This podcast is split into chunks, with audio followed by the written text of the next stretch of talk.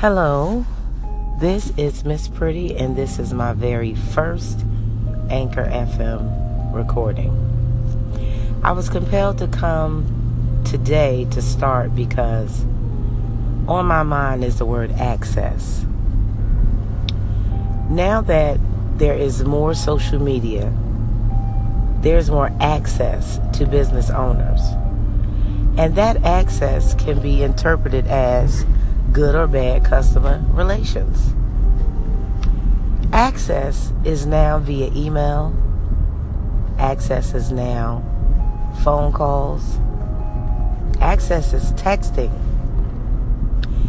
And with new and improvements to Instagram, access is now DMs, direct messages.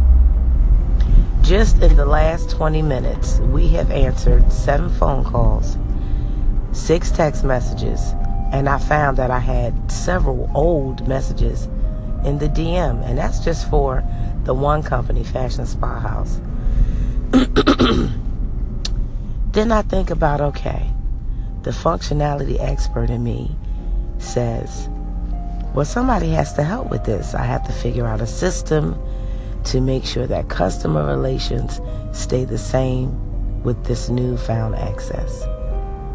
But then the word hit me again access. Who would I feel comfortable having access to all of my social media accounts?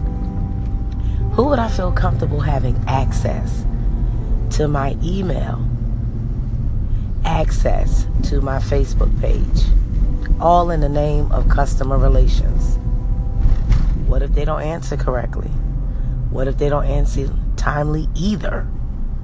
What if they don't answer the person in a way in which can lead to the yes mindset that we try to incorporate in our wording? Access.